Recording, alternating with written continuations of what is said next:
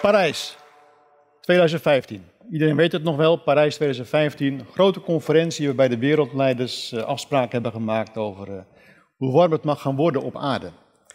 En de afspraak was niet meer dan 2 graden. En als het niet meer dan anderhalve graad. En waarom?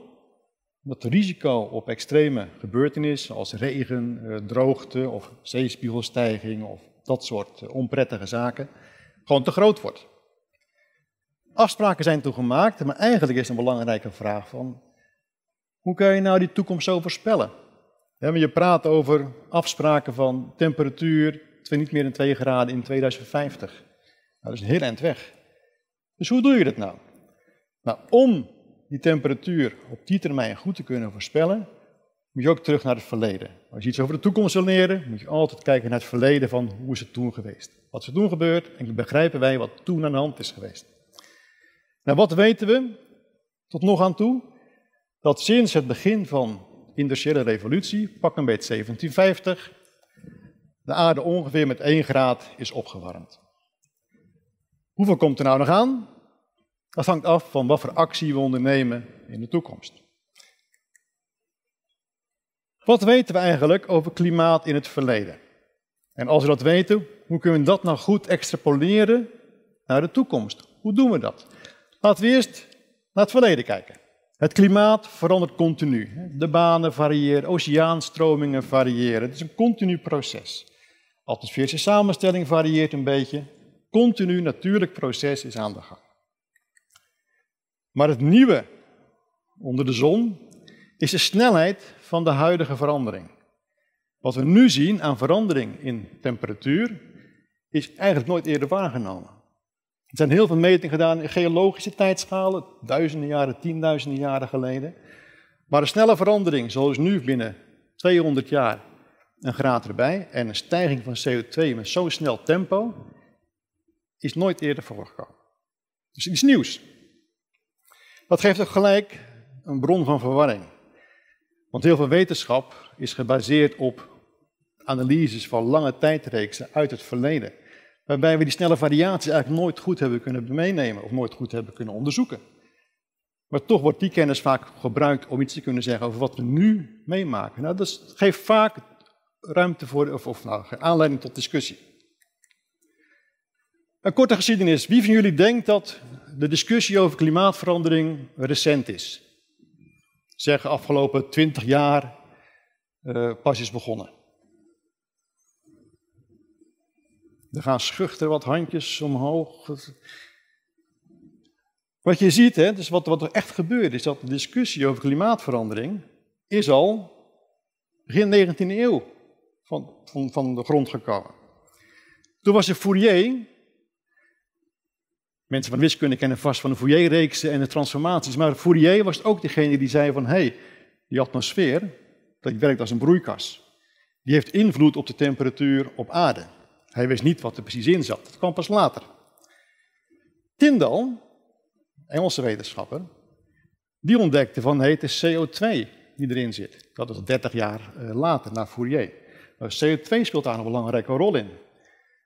Eind 19e eeuw was het Arrhenius die zei van hé, hey, uh, die CO2 is heel erg belangrijk. Die begon zelfs verbanden te leggen tussen CO2 en temperatuur.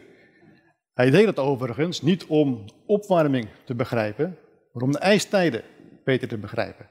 Dus wat gebeurt er als je CO2 vermindert in plaats van vermeerdert? Dat was een oorspronkelijke aansteek, insteek. En begin jaren 30 van de vorige eeuw was er Callender. Die zei van, hoor, ik zie eigenlijk een verband tussen metingen van CO2 en metingen van de temperatuur. Die begon het eerst kwalitatief en kwantitatief te maken. Dus de discussie was al begonnen, maar men zei van, ach, maak je niet zo druk. Want al die CO2 die we in de atmosfeer eh, pompen, wordt vast wel opgenomen door de oceanen. Dus daar hebben we geen last van. Daar gaat allemaal het water in. In de jaren 50 is ontdekt dat dat eigenlijk niet zo'n efficiënt proces was. De oceanen namen niet alles op. Wel een beetje, maar niet alles. Dus er bleef nog voldoende CO2 in die atmosfeer over om die opwarming te kunnen veroorzaken. Ik laat nu een animatie zien van CO2-metingen zoals die gedaan zijn over de hele wereld. De wereldkaart die je daar ziet, zijn de meetpunten, die stipjes die je ziet veranderen.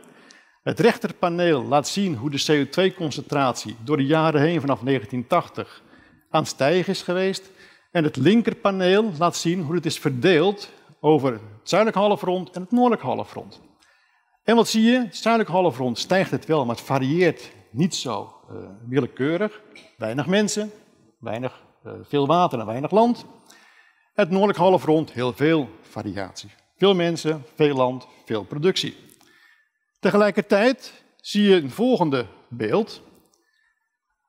Als je langer terugkijkt in de tijd, in dit geval tot aan 800.000 jaar geleden. Die metingen zijn niet gedaan op een bergtop met een metertje om de CO2 zelf te meten, maar die zijn gedaan door gewoon een boorgat te maken in de grond zelf. Daar zie je iets interessants aan. Eerst aan het eind dat de huidige concentraties van 2014 veel hoger zijn dan ooit in die 800.000 jaar daarvoor is gemeten. Dus het is echt exceptioneel waar we nu in zitten. En je kan ook zo'n repeterend patroon zien, en dat is het patroon van de ijstijden over die periode. Wat je dus ook niet ziet in dat patroon, zijn hele snelle variaties op de schaal die we nu meemaken van een paar honderd jaar. Dat konden we gewoon niet goed meten. CO2 is niet het enige broeikasgas. Er zijn er veel meer. Maar CO2 is wel het belangrijkste broeikasgas vanwege zijn lange levensduur in die atmosfeer. Temperatuur is ook belangrijk. Maar hoe is de temperatuur nou gemeten? Het heeft ook een interessante geschiedenis. De eerste thermometers voor systematisch meten van temperatuur zijn geïnstalleerd in Engeland al in 1659. Een tijdje geleden, maar een hele lange tijdreeks van directe meting van temperatuur is er al. En toen ik dit college voorbereidde, kwam ik iets grappigs tegen, iets leuks uh, kwam ik tegen. In Nederland, sinds wanneer is een temperatuurmeting in Nederland gedaan, denken jullie? 1600, 1700, 1800. Wie denkt 1800? Wie denkt 1700? De meerderheid heeft gelijk. Democratie werkt zo 1705, om precies te zijn. Waar zijn ze gedaan? Dat was voor mij een verrassing. In Delft. Dus in Delft 1705 is Crucius begonnen met het doen van, van temperatuurmetingen. En er was nog iets moois bij. Hij heeft voorgesteld om die metingen te doen voor een betere begrip van het weer, wat kan leiden tot overstromingen. Hij diende een voorstel in bij de regering van, nou, dit moeten we gaan onderzoeken. En de regering zei, ach, flauwekul, niet aan beginnen. Daar hebben ze nog steeds spijt van, denk ik. Sinds 1705 kunnen we dus vrij nauwkeurig die metingen doen. Maar wil je verder kijken, moet je andere technieken toepassen. Je hebt ervoor, wat ik hier heb staan, een boomstam kan je gebruiken. bomen groeien, die hebben ringen en afhankelijk van hoe warm het is, hoe koud het is, is een ring dikker of dunner. Dus door het analyseren van oud hout kan je iets zeggen over temperaturen uit het verleden. Wil je nog verder teruggaan in, in het verleden, kan je boren in de grond. En de temperatuur van de grond geeft ook informatie over temperatuur uit het verleden. Het zijn heel moeilijke metingen, maar je kan het doen. Je kan satellieten gebruiken om de temperatuur van de aarde goed te meten. Je kan ook andere bronnen gebruiken, zoals bijvoorbeeld logboeken. Er zijn heel veel logboeken verzameld al in de 17e eeuw, toen we de wereld in gingen om uh, uh, voor de handel en uh, andere mooie zaken om koloniën te verzamelen. Er is ook heel veel data verzameld over het weer. Dus al die bronnen kan je goed gebruiken. Wat betekent dat concreet? In Nederland heb ik hier een meting van de temperatuur sinds 1900 in Nederland. En je kan zien, de gemiddelde lijn is stijgend. De temperatuur gaat langzaam omhoog. Je ziet ook al die oranje puntjes, dat het per jaar wel kan variëren. Het is zeker geen constante. Het is geen mooie glijdende eh, curve. Het varieert heel veel. Satellieten. Ik heb hier een satellietmeting van de temperatuur. Twee beelden. Bovenste beeld is de temperatuur die je meet vanuit de satelliet van de lage atmosfeer, laag bij de grond. Het onderste paneel is wat het satelliet meet hoog in de atmosfeer. Wat zie je? Laag bij de grond, opwarming. Hoog in de atmosfeer, afkoeling. Dat is logisch. Want als er minder warmtestraling de aarde kan ontsnappen vanwege het broeikaseffect, moet het onder opwarmen, maar boven afkoelen. Satelliet meet dat ook. Nou zijn satellietmetingen ingewikkeld. Die meten namelijk geen temperatuur. Ze meten straling. En via modellen moet je uit die straling de temperatuur reconstrueren. Dus het zijn niet de meest nauwkeurige metingen, maar geeft wel heel veel informatie over temperatuur op een hele aardbol. Wat je met thermometers moeilijker voor elkaar kan krijgen. Die boomkernen, wat geeft die voor informatie? Ik heb hier dan een meting van de temperatuur van de afgelopen 1500 jaar die je kan afleiden uit boomkernen. En wat zie je hier? Eigenlijk tot aan 1750 een langzaam dalende trend. En pas in 1750 is hij weer gaan stijgen. En gaan we nog verder terug in de tijd met de techniek van, nou, je gaat gaten boren in de grond. En we gaan weer dan 800.000 jaar terug in de tijd. Zie je ook weer heel veel variatie in de temperatuur. En wat je ook ziet, en dat is wel interessant, dat die variatie niet zo gek groot is. Maar een graad of 4, 5 eh, variatie, soms 8 graden variatie, van de ijstijd, laagste temperatuur, tot aan periode tussen twee ijstijden. Dus de ijstijden die we gehad hebben in toen de tijd, zijn helemaal niet zo gek veel kouder dan nu. Dat geeft je gelijk ook al een gevoel voor wat opwarming kan betekenen. 4 dus graden opwarming kan desastreus zijn als je dat vergelijkt met 4 graden afkoeling, wat tot een ijskijd geleid zou kunnen hebben. Dus het systeem aarde is vrij gevoelig voor dit soort zaken. Als je het allemaal tezamen neemt, niet alleen temperatuurmetingen, maar ook andere bronnen van uh, opwarming bekijkt, heb ik hier een overzicht van, nou, oceanen zijn warmer geworden, de zeespiegel is omhoog gekomen, de waterdamconcentraties zijn omhoog gegaan, de gletsjers zijn kleiner geworden, het zeeijs is achteruit gegaan. Er zijn allerlei extra indicatoren die gemeten zijn, die echt zeggen van, hé, hey, uh, de aarde is aan het veranderen, de temperatuur is aan het veranderen en dat komt voor een groot deel door de CO2. En nu, het verleden. Hoe ga je van het verleden naar de toekomst? De toekomst kunnen wij niet meten. Dat is een probleem. Die kan je alleen maar proberen te reconstrueren of te construeren aan de hand van een model. Al je kennis over klimaatsysteem stop je in een model Tegelijkertijd maak je allerlei mooie aannames, scenario's voor toekomstige uh, emissies van CO2. Dus hoeveel kunnen wij nog in de atmosfeer uh, stoppen? Uh, wie mag wat, wat, doen, wie mag niet wat doen? Dus welke afspraken maak je erover? Dat zijn de afspraken van Parijs. Die maak je daar. Als je dat doet, kan je een voorspelling maken van de temperatuur. Dan kom je op dit beeld hieruit.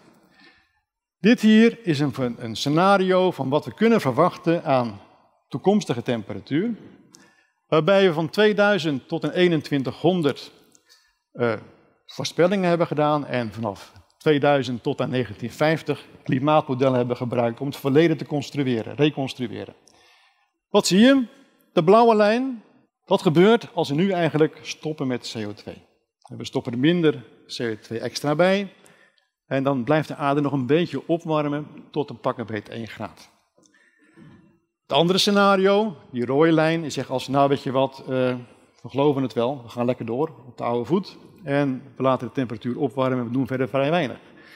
Dan kan de temperatuur nog stijgen tot aan een graad of 4, 5 erbij. In Parijs is afgesproken dat het niet boven de 2 graden mag uitkomen. Met dit soort modellen kan je dus zeggen van, hé, hey, hoeveel CO2 mogen wij nog uitstoten de komende decades om beneden die 2 graden te blijven? Vraag voor jullie. Vinden jullie dat wij genoeg doen om klimaatverandering tegen te gaan? Wie vindt van wel? Wie vindt dat we te weinig doen om klimaatverandering tegen te gaan? Ja, dat is een consistent beeld. Dan gaan alle nou wel omhoog. Maar waarom gebeurt er dan zo weinig? En dat komt door de menselijke tijdshorizon. Wij kunnen niet goed eh, beseffen wat er nou gebeurt met klimaat op een langere termijn dan ons eigen leven, leven van onze kinderen en kleinkinderen. daarna houdt het gewoon op. We hebben geen gevoel ontwikkeld voor langzame variatie over lange termijn. Dus ook geen gevoel verantwoordelijkheid op die lange termijn. Daar hebben mensen moeite mee. Dus om de vraag terug te komen waar ik mee begon, hoe warm kan het worden? Nou, als we op deze voet doorgaan, onacceptabel warm. Kunnen de opwarming nog stoppen? Ik denk het niet, maar we kunnen hem wel beheersen.